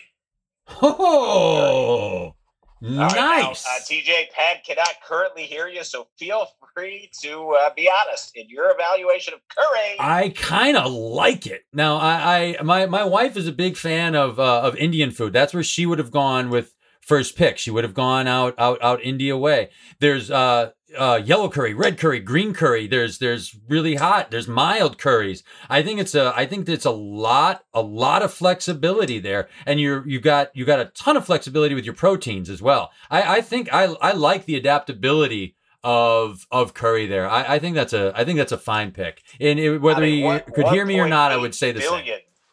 1.8 billion people can't be wrong. Can't be wrong. I'm- Can't be wrong. seems like a seems like a good pick to me. Uh, in the in the five hole, it's Augie Grande. And dog. Grande has stepped forward and picked a class a, a classic sushi. Oh such a sure. wide, such a strong wide uh, range. Specifically interested in the spicy tuna, but he gets it all. He gets sushi for the rest of his life. I mean, that is a strong pick, You're eating right. opinion. But I'm not the color commentator. What do you think, TJ? Yeah, I, I mean, I've I've tried it. It's not my flavor, but I understand why people like it. I think it's uh, it's hell, it's good for you. You know, it's uh, it's light, it's high in protein. You can uh, you can go a lot of different ways with. A lot of things live in the ocean, and uh, a lot of and they're all raw. I'll tell you that. So you got you got a lot to choose from. A lot to choose That's from right. here. You, you you gotta love the dog. That's a that's a great that's a great top pick too because most of the ethnic foods that we're familiar with, a lot of like ethnic street foods and stuff like that can can often be on the heavier side, if especially if you're thinking burritos and you know and like um um some of the well, I'm blanking. No, no, the pasta dishes, the deep pasta and Yeah. cheese dishes of of Italy. So there's a lot of hearty dishes. So to get a nice light choice in the first round, I think is wise and gives you a lot of places you can go in the second round. Uh, I yeah, I agree, and I mean sushi is a thing. I can eat it seven days a week without without a problem. Yeah. it, it's a it, you can have a lunch. Sushi can be a good light lunch. It could be a good heavy dinner. There's Yeah. not a whole lot of things that can be both of those. So I really like the pick. Tons of flexibility Uh, I- there. I got to tell you, I mean, I'm amazed. Uh, you know, I hope the contestants can't hear us, but I'm amazed that Pasta is still on the board. And do you think Dougie Poots, who's drafted six, do you think he steps in there and grabs Pasta? My uh my thoughts on Dougie Poots are well are well documented. Um my you know like if if I've been looking down as far as top things left on the board, I'm seeing stuff like pad thai, like pasta. You know, if you like the flavor, like uh, you know, uh, gyros or gyros are still are still on there. Uh, you know, I love a Euro. I'd love to see a top first round Euro. I'd Yeah. love to see it. Fried rice for it. me like a chicken parm would be would be up there and that that being said i'm almost positive dougie poots would not take any of them that that if it's best five the five best available i just have a feeling it's not going to be where he goes He tends to go. He tends to go to the beat of his own drum. Yep. And I got to tell you, he's made a pick, and I, I, it's a pick that. Well, I'll just say what it is. He's gone. He's stuck. He, uh, I'm very surprised to see a second Japanese pick back to back. He's gone with miso soup. Oh, Jesus. God damn it. i uh I- at the risk of sounding ridiculous me so angry at this pick i can't i can't get the words out right uh uh that's that would have hmm. if that's that's not a draftable. That's not a draftable dish. what are you doing I don't care what It's- round. That's not a fourth round dish, TJ. That's not a tenth round dish. That is a mediocre. That is a placeholder while you're waiting for your food at the Japanese restaurant. I can't believe it. it's a broth right is what it's it's a it's a flavor of broth is that what this the- is is there broth, anything in tofu and scallions in there. Oh. that's it. god i you know what it how does he end up in the draft every time I mean, he's. Uh, I don't know. I think his. i mean we only have eight I think maybe his mother owns. part owns Yeah. the food draft food draft inc or so gotcha okay yeah Cecilia Poots uh, is is related. Dougie is related to Cecilia Poots. okay gotcha Yeah, so uh, right gets a free ticket in here. But I mean, the great news is if you're picking seventh, Shad Kunkel's got to be sitting there saying, Uh, yeah I, I doubt he had miso soup right now. Yeah, if you- I wouldn't right. believe it. if you dodged the first five picks and still had you know something you wanted you didn't you do not have to worry about dougie poots taking something you want off the off the board a Yeah. wild move to go Yeah. with the miso soup. what I mean, a take ramen. My God, ramen is like a thousand times better. It's it's it's terrible. what a moron Uh, what an absolute just that's rough what what flavor is miso what what what is it like I what don't. I don't even I don't even know. I mean, it's like uh, Just loose soy sauce? Is that what it is? Just watered down soy sauce, or No, I don't think so. But, but uh, I don't know. I mean, I, I don't hate it, but I, it's just it's an afterthought. yeah, it's it's like it's like drafting uh, the dinner mint. You know what I mean? Like it's Yeah. not it's not part of anything. It's it's like drafting the water. You know the the Like, glass have of water. food the world. What do you start with? A Yeah. salad. Good lord. Come on. Throw a dart. Throw a dart on the globe, and you can come up with a dish that is would be better than than than, than miso. Than oh my god! I man. agree. I agree. know. That brings us to He Shad exhausts Kunkel. me. He exhausts me. So me. let's cut over to to Kunkel. I got uh, the pressing question on everybody's mind is: Was miso soup on your list? Were you worried about that Uh, one getting taken? No, we we didn't uh, we didn't look down the line and think that uh, miso soup was going to be something that we could build a franchise with. Uh, right now, what we're concerned about is flexibility. Uh, also, we can continue to finish middle middle of the road every year. Uh, a little frustrated with the fact that uh, we're so far down on the draft every year uh, with so many great things out there. But uh, this year, uh, Midwestern crew, we're going to go with a pot pie. A pot pie. A pot Yeah, we're going to go with a pot pie. Now we gotta say, what's really interesting is, is that he does have the seventh and the tenth pick. Let's kick it over to to, to TJ. You seem a little surp- a little surprised well, to see the pot pie going seven. well, you know, like, you you did say just about anything but but a hamburger. But, um, so it just uh, I guess it's like I guess it's British. Is that is that is that? I think it's uh, shepherd's pie. Would I guess qualify as British? I guess that's I guess that's what it is. well, I, I I guess you can build a you might be able to build a franchise around this around this one, but yeah, I mean it's taste it's tasty, all right. It's tasty, all right. Yeah. I, I may or may not have considered shepherd's pie for Dougie Poots' first round. That might have been on the short list that I put together when assessing what Poots was most likely to pick. Uh, so uh, let's go back to Shad. I, I want to hear a little bit about why the pot pie. And Uh, a lot of flexibility, a lot of taste. Uh, you know, uh, put everything in the middle, and you don't really have to worry about cooking it individually. Uh, so uh, basically, we're looking at uh, good old fashioned um, dessert and dinner all in one. All right, well, I love it. Uh, while you, uh, after you picked Rebecca Fontainebleau, Ah, yeah. uh, raced to the uh, to the the, the podium uh, or to her Zoom screen. We're doing this. Uh, we're being careful. There's no exception for food drafts during the COVID time. We got to all be careful. We can't Mhm. get a bunch of people together in a room and be drafting food all together. And you hate to admit, I hope we're back in 2021 with live food drafts. But here's how we're doing it. And so she's raced to her Zoom and she's made two picks back to back. Right. She was so excited, so excited, and um, she also gave a little whisper where she's she she's gone with pasta and burritos. Wow. burritos Boom. at eight Boom. nine on the wheel, and she said she would have done pad thai, but she's shocked that pasta was uh, still there and didn't want to do pasta plus pad thai.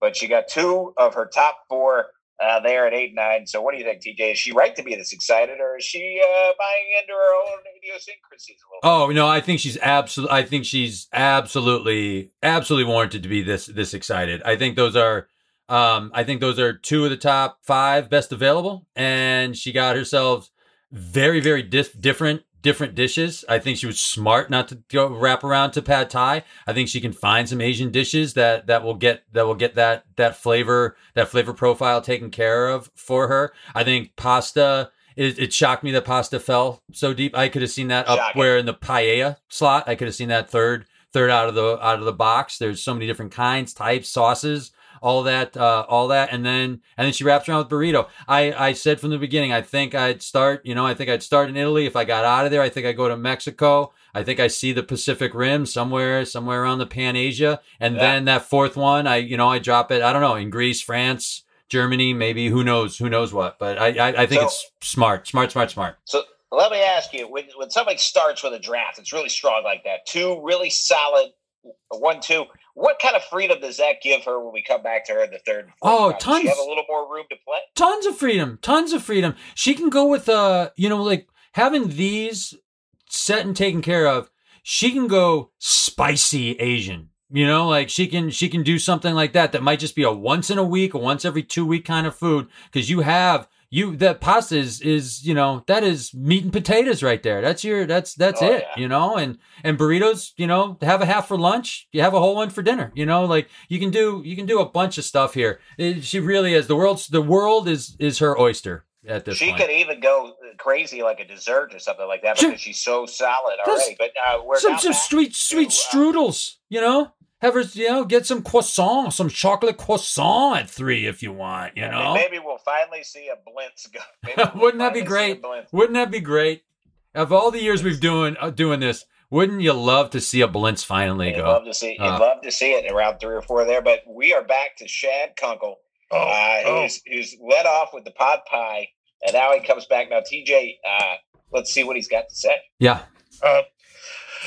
We just got a call from management. Uh, a little concerned about the pot pie choice. Uh, I guess here the draft team down here thought that uh, pot pie looked uh, like something we wanted to move forward on, and um, now we're a little concerned about uh, its trade possibility for uh, another dish later on. Um, we're gonna hopefully move into uh, the French category, and we're Mm. gonna go with uh, the steak frites. Ooh.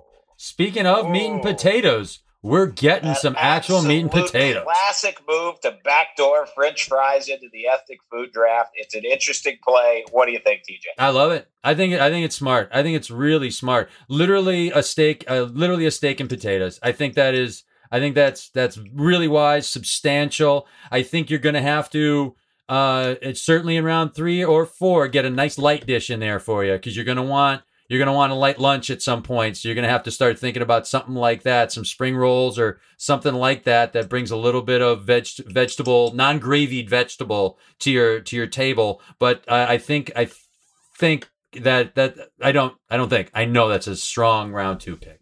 I mean, Team Oh. Kunkel, they, they, they could be called the Starches. So Mhm. let's go. Let's ask him about that. So now, Shad Kunkel, which by the Mhm. way seems a little bit like a fake name. Yeah, I hate to say it, Yeah. we, but we always have such I- uh, reasonable names. I wouldn't be surprised to see to see the shad kunkel get taken in round three or four as a as an ethnic dish. The the shad kunkel, a nice a nice crusty brown white fish. It's sounds oh it's yummy yummy yummy yummy. small fish used as bait. We're real happy that it's uh, out there on the food menu because traditionally it was just used to catch larger fishes. But uh, if people are going to start eating some fresh cut shad, we're big supporters of that. Yeah, we don't know we're moving to after this. We we knew that steak frites was a, a solid lock. Uh, we're probably going to consider putting the steak frites inside of a crusted pie uh, and make a real go with it once we got our play design team together. But in the meantime, uh, you know, we've got our starches, we've got our proteins, and we feel like we can survive off that at least for uh, the next season. Yeah, I'm, uh, looking ahead, it's a long, a long time before you pick again. But what, what sort of things would be on the radar to be uh, on Team Kunkel uh, in, in round three? Yeah, that sounds like a reasonable question. Um, I think we're talking about possibly uh, moving into some spring roll territory, uh, grabbing hold of some, um, you know, some some light uh, uh, desserts afterward. We might move into the the, the crepes, as we call them in France, uh, uh, later on. But uh, right now, you know, of course, a good old fashioned salad's not going to hurt us either. Now, now, is there is there a region you feel like was maybe under scouted, so, either by by your team or others? Like uh we haven't seen like the Mediterranean hit very hard uh, so far. For instance, I haven't Anything seen the- the- like is really The continent of Africa has been untouched, especially that northern portion there. That you know Yeah. that that northern African Mediterranean food as well, right? that's right. Uh, I'm, I'm talking. Uh, I think we're uh, untouched. Uh, a lot of the hummuses out there. A lot of the hummus dishes. A lot of the Mhm. uh, different um, spreads there. We're hoping to uh, move into that right now. We've got scouts down there checking it out, trying to figure out which way to go. But in the meantime, we're gonna you know stick with our starches. We've got our own hot bread ready to go with any sort of hummus dish that we get later on. Yeah, sounds great. Congrats on the Sounds great. second round there, Mr. Kunkel. Thank you. Uh, so next up is Dougie Poots. Uh, Dougie Poots has already made his pick. Uh, Uh-huh. he's already signaled it in, and he's gone with uh, interesting. He's gone with tiramisu. tiramisu. So he has stayed in Italy, but uh, yeah, the first question that comes to mind is: you got a soup and you got a Yeah. dessert. What's Yeah. going on? You only got four rounds. Yeah, man. he's got the bookends. He's got no books. Rush. Uh, you know, like uh, I think we've said before. You know, Dougie Poots. You know, drafts a toilet and a garage, and uh, he doesn't have a living room, a kitchen, a bedroom. You know, like it's uh, it's it's it's a mystery. It's a it's I mean, he's it's a mystery. He's got the furniture. He doesn't have a house. He ain't got nothing. with Dougie Brooks? he's got nothing, man. what, do you, what do you think of tiramisu? Is it a is, uh, is it uh, something you could have believed to see go at some point in the draft? All right, unlike miso soup. Yeah, uh, at some point, I don't know. Maybe, maybe if maybe if you've had a gangbusters, maybe if, I could see it coming from Fontainebleau round four. Yes, maybe something like that. Uh, but but before four, I don't I don't think so. I don't think I see I don't think I see it there until you have every breakfast, lunch, and dinner taken care of. But you know, like that seems right. This is if he's putting if he's Dr. Frankenstein putting together a body, he just drafted the appendix and the tonsils. That's right. I mean, I, he drafted the the appendix, which is unnecessary, uh, which is miso soup. Yeah. You could not have possibly. This is why he's the best color man in the business. That's a perfect analogy for miso soup. It's the appendix of a human body, and then the tonsils. That sounds about right. I, I myself like tiramisu, but if I've only got four picks, Good God. I mean, you got to be Good no God. way. Uh, next up, Augie Grande. The dog. Augie has gone with pierogies. I like seeing the homeland on the list. I like are a seeing it. A bit biased, a bit biased. We we should bring in. Let's bring in uh, Pat Connolly for this one because he's. Uh, uh, we have to uh, recuse TJ as a as a as a Polish person himself uh, to on this pick. You're up next. What do you think? Are you upset? Are you uh, pierogies? Was was that a consideration? Do you think it's a good pick? What do you think? Uh, Pierogi is absolutely high up on the list. I mean, how can you match that for convenience? You've got your filling inside a convenient pocket. You can eat them hot. You can eat them cold if you need to. I know I'm not supposed to be involved in this discussion, but I, I, I would say many of the great societies of the world have their version of the dumpling, whether it's the ravioli Oh, in Italy, definitely. whether it's, you know, the, the Asian dumplings, uh, whether it's steamed, you know, steamed dumplings. This is A Poland's. gyoza, yep. gyoza Yep. you can get from the, the, the Thai. Yeah, oh, I mean, I love a dumpling. I love And- a dumpling. And to me, dumplings, dim sum across the board, they, they fill the same category that, that tacos, uh, early draft pick fill. You can get one, you can get 50 of them, whatever Mhm. you need. Yep. That's a great point. That's a great point. So we'll, we'll come back. Uh, we, uh, Pat, you're picking in just a moment, but we're back to TJ. Just to be fair, uh, you know, you talked about the pierogies. Give, give me a little bit of uh, your sense. What, what, what are your favorite uh, ways to do the pierogi? Oh, great. Um, I, I like them fried. I like a little crust. I like a little crust on my pierogi. So butter, butter in the pan, fry them up. And, uh, for me, I'm going, I'm going kapusta and mushroom or I'm going cheese. But my Chachi Wanda used to make dessert pierogies. Blueberry pierogies with a sour cream sauce over the top. So you can get crazy. You can get crazy with the rogues. This could actually fit. And this is the wisdom that Augie the dog Grande brings to a draft like this. He can actually go, uh, you know, main dish and dessert with something like, with something like the pierogi. Wow, I got to that again. Just great insight from TJ because I myself had never heard of the dessert pierogi, and it sounds. I mean, what you just described, I, I got a little, I got a little hungry right And- there. I'm not gonna lie. I, and I don't know where Pat's going with this, but it brings to mind the flexibility of something that was mentioned earlier, like the crepe. The crepe, you can go savory and sweet without missing a beat on that. You can go a lot of places with the crepe. That's true. Uh, and speaking of the devil, we are to Pat Connolly. So, Pat, give me a little bit of the thought process here uh, as you come to this pick. Uh, you know, what what what what's what's the team thinking about, and, and how, how do you feel it's going so far?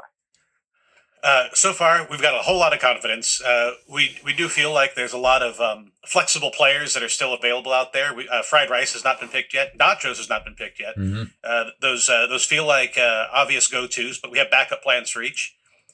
We're going specific. We have a specific role we need filled in our team. All right, let's hear it. Pad Woon Sen. Wow. Take me take me into this pick. Tell me what it is. Tell me tell me what it does. This is the uh, this is the the often ignored uh, youngest sibling of pad thai. Uh, it's it's not your pad see It's not your pad thai. These are rice glass noodles with a medley of vegetables, usually cooked with basil, a bit of egg, and a protein of your choice on top of that. Oh, that sounds Yeah. righteous. Seasoned a little bit of black pepper. Oh, this sounds Maybe righteous. as a little bit of a lighter version. Your pad see ew, you're talking about, you know, uh, that's that's a bit of a that's a bit of a bomb. That's a bit of a sugar uh, delicious bomb, but it's not something you want to go to too often. Your pad Thai, yeah, a little more flexibility. I would say you're you know, I, I mean, look, we've got the expert right here, a man who picked it second round in the food draft, but I would say it's a it's a little lighter, a little fresher feel to it than the other dishes, and one it feels to me like you could eat more frequently, Mhm. which is an important thing to pick up. Even though the curry is a great first rounder because you can have curry, you know, twenty five different ways. Was that did that factor into your decision of, of to get a, something to feel like a little bit of a healthier meal? Absolutely. You, you want something you can have as a snack. You want something you can have on a summer day. You can pull it right out of the fridge when it's hot outside and eat it to cool down. The only thing, the only thing that came close to this one for those hot summer days was gelato, but we still got time on gelato. Pat, let me ask you this: curry often served over rice, if I'm right. Is that correct? Quite frequently. And then um the the pad woon sen is my is that what is that what you said? Pad woon sen. yes. Um uh, uh glass noodles, light light, but but you got starch starch. Does that set you up for something third round, or where you want to get away from starch, or what are you looking for down the down the road? Bef- uh, you know, not uh, not considering gelato as as one. What what, what else are you looking for? Well, I, I got to be honest. The uh, going with the second starch was a and it was a direct response to the uh, steak frites. Oh, okay, Uh, gotcha. we did not see that go- happening that early, and uh, wanted to make sure that we had our own starch game. Uh, looking forward, uh, uh, we've got shawarma on there, Uh huh.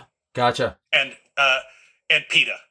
Okay, great. Again, a, a starch, but a wonderful delivery system for anything you can imagine. And I feel like you're working parts of the world not a lot of people are going to. I, I feel like I feel like with those with those picks, the shawarma, with the curry, you're working what that that kind of uh, Eurasia, yeah, Eastern Europe, uh, kind of kind of kind of territory, Northern Africa, like that other other people aren't going to.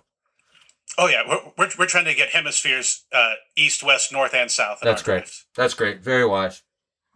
All right, next up is uh, Galaron, the infamous mime, and he's pointing. He's pointing at Pat Connolly.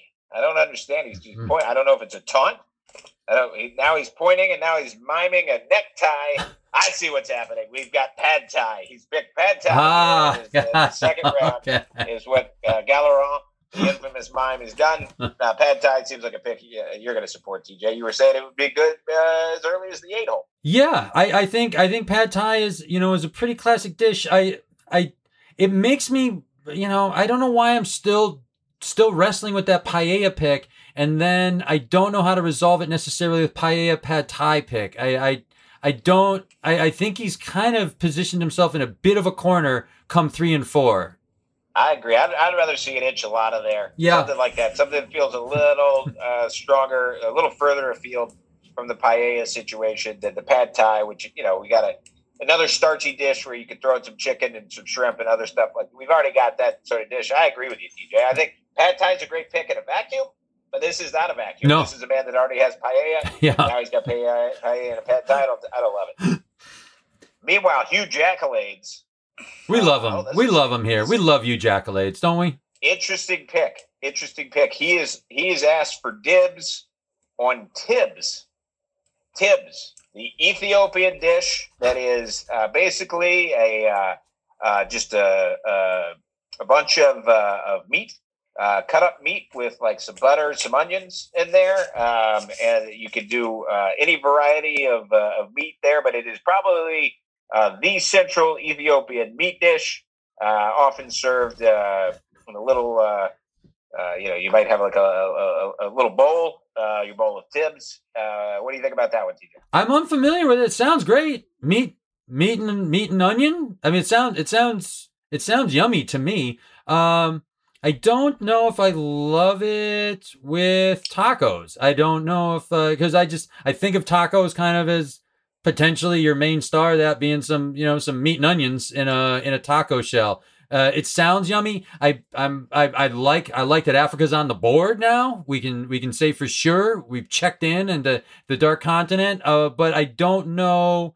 I I don't know enough about it to speak on it. I just feel it feels redundant with tacos up front, but I don't know. It's don't interesting. It is. It's a personal favorite of mine. I, Tibs, to be fair about it, it's there's a lot of ways you can do it. I- think of it. It's a, it's almost a little bit of a stir fry sometimes. Okay. It's a little bit of a stew sometimes. Oh, okay. and and and what they do with the tibs that I really like is is sometimes you get it and it's just like um, it's almost like gyro meat with butter and onions on there, and I love that. That's Wow. like a home run for me. Other times it's it's a little bit more of a stew and very spicy, and they can dial that up and down. So there's a lot of ways you can go with uh, with the Ethiopian spices and, uh, and butter and onion dishes that you get on the tip. So I, I, I personally like it, but I hear I mean- you. Maybe it's a little bit of an early reach. It- Maybe it that may be. been, I- uh, It might be just for lack of familiarity for for other. I know I think you can slip you can slip Tibs by some uh, some of the other. You're you're not going to see Dougie Poots know what the hell Tibs is. I can tell you. I can tell you that much. You know. So, but hell, butter butter meat and onions sounds like a sounds like a home run to me. Uh, that, uh, that makes sense to me. And uh, that brings us, uh, we're all the way back to Meredith uh, Birney Baxter. Can't, can't imagine she goes Italian after already having the pizza, or would you ever consider a double Italian here? Uh, I don't think. I think the other the other Italian stuff that's left. I think you can probably get a little bit. uh, You know, and she's gonna be picking again right off of this. So maybe if she does, then you know, then third round she bounces she bounces out of there. I I love a chicken parm, but I don't know if I'd go pizza chicken parm. You know, that's that's that might be might be too too in the realm. Plus, there's there's there's other stuff. There's other other places she can go. I still think uh, fried rice is a it would be a would be a fine pick. You know, Well, it just so happens her pick just came in, TJ, and it's fried rice. I love what she's doing. She she's she's living my draft right now. Mer- Meredith Birney Baxter's living my draft. I I love what she's doing. I mean, so she just, so uh, other than Meredith Birney Baxter, who uh, I know you love her draft, Yep. Um, give me a couple drafts uh, that you think are uh, some people that are very well positioned after two rounds. The the the ladies killed it today. The ladies murdered it. Uh, Rebecca Fontainebleau. I love where she's. I love where she is right now. I love it. Love it. Love it. Um, I uh, I I wish something could be done to Dougie Poots, like like some sort of physical damage could could could happen to him, or you know, or something something like that. Something that would just I don't know, wise them up or punish them, But um, but I can't imagine one worse than that. You know, and I've been a fan of this cat from from way back. Og Dog Grande is sitting is sitting mighty mighty nice right now, mighty nice right now as well. Yeah. I, I, so now give me um, a few of uh, uh, things that are uh, uh, chicken parm. I know is one for you, but what are a few things that are that are you haven't seen yet that you would I'm- you would love to? I'm hopping on crepe tout sweet. The the adaptability of a dessert crepe uh, filled with Nutella, hazel hazelnut, you know, like and or all of your savory crepes, chicken crepes, whatever. Like I'm hopping on a crepe real soon. If I was Meredith Birney Baxter, I might even think like a gyro next or something like that. Give me a nice lunch, you know, nice luncheon I mean, sandwich uh, kind of thing. By the way, you're three for three because she picks gyro. Is that uh, right? Is that right? Right. I- She oh. actually does. She actually does. But let, let's cut to Pat Connolly real quick and just say, so what was the one pick that, that you most, you know, most frustrated you? Not the pizza one because you knew that was going to happen, but the one pick where you were like, ah, damn it, uh, would have would have wished. uh, in sort of a roundabout way, the uh, chicken pot pie really threw us for a loop. Uh, not because it was on our radar, but specifically because it was an entire category that we had. We didn't even have a single pot pie on our entire list. We realized that we had not considered that angle from the beginning, uh, and we're scrambling right now to catch up. Well, debatably not ethnic food and may well be uh, disqualified after today. But uh, yeah, uh, you know, I was interested to see. Um, I, I wouldn't have been surprised to see a chicken parm, an enchilada, uh, maybe even a maybe even a case of quesadilla. I think that would have been a bad play. Um, I wouldn't have been surprised to see ramen noodles. Uh, that was a little bit of a surprise to me that that didn't go yet. Uh, a little bit surprised not, not to see like a chicken tikka masala or even a tandoori chicken. I, I wouldn't have been surprised to see, but uh, Shad Kunkel, if if you could exchange drafts with anyone right now, who who do you who would you one up switch up switch up drafts with if if you could? Uh, well, we've gotten a few calls from the headquarters. Uh, they're a little concerned about some of the picks that we've made thus far. So uh, we might be in a little bit of a panic state. Uh, I'd probably go with just about anybody on that list. Uh, maybe specifically, uh, you know, um, Augie Grande uh, seems to have a bit lighter, considering that uh, we're we're at this point we're looking at picking up uh, desserts and appetizers off the waiver wire after the season's already started. Uh, we've already committed hard to Hungarian goulash for the next pick, and we are looking at we are looking at some serious colon situations here in the uh, Shad Kunkel camp. Uh, maybe we grab a dark co- uh, chocolate covered apple from Japan. Uh, as long as the apple itself is grown out of the country, we think we got a shot. Uh, in the meantime, we're uh, you know we're we're hoping after the season starts, you can still grab a few dishes that are still out there. We may uh, we may just order out. Oh no! Uh, you hate to hear that they've already locked in the Hungarian goulash, which I got to tell you is unlikely to be unlikely to be Uh, picked yeah. uh, between now and then. I believe it's a synonym for a prison. It's never a food that you want to uh, that you want to be throwing in. Uh, And now, so- uh, boy, I tell you, I wish. Uh, now I'm now I'm just craving that chocolate covered apple. Oh boy. Yeah. Oh. From Japan, from Japan, From dark Japan. chocolate. Fuji apple, probably Fuji apple. Yeah, I Fuji it's- apple, yeah. Fuji apple, Yeah. absolutely from Japan. Yeah. Well. Uh, anyway, TJ, it's been a blast. Uh, as always, the uh, Always is, of Nick. will not be. We won't be covering those, but we'll be back for another food drop before too long. Thank you so much to Pat Connolly and to Shad Kunkel for allowing us to mic you up. I know it's difficult. There's, uh, I know you're on the phones constantly during the uh, draft, and so uh, giving us some of your valuable time was really appreciated. Uh, we thank you very much. Just want to say thank you. I don't think I'm going to be here next year. Thank you, Pat. Thank you, Kunk. Thank you. We appreciate you. We appreciate fun. you being on, man. Like, anything else, Rush? Before I do the the the show, thank you. No, that's it. Thank you guys so much. It was a blast to have. Um, I was a little worried about having two guests at once, but it was very smooth. So thank you guys. Yeah, thank you, dude. Um, thanks, Thanks, guys. uh, of course. Thanks, Nate, who produces for us. Thank Julie, who does the uh, the, the, the music, and Emily, who did the artwork. And thank you guys for uh, for listening. We hope uh, we hope you do again. We'll talk to you soon.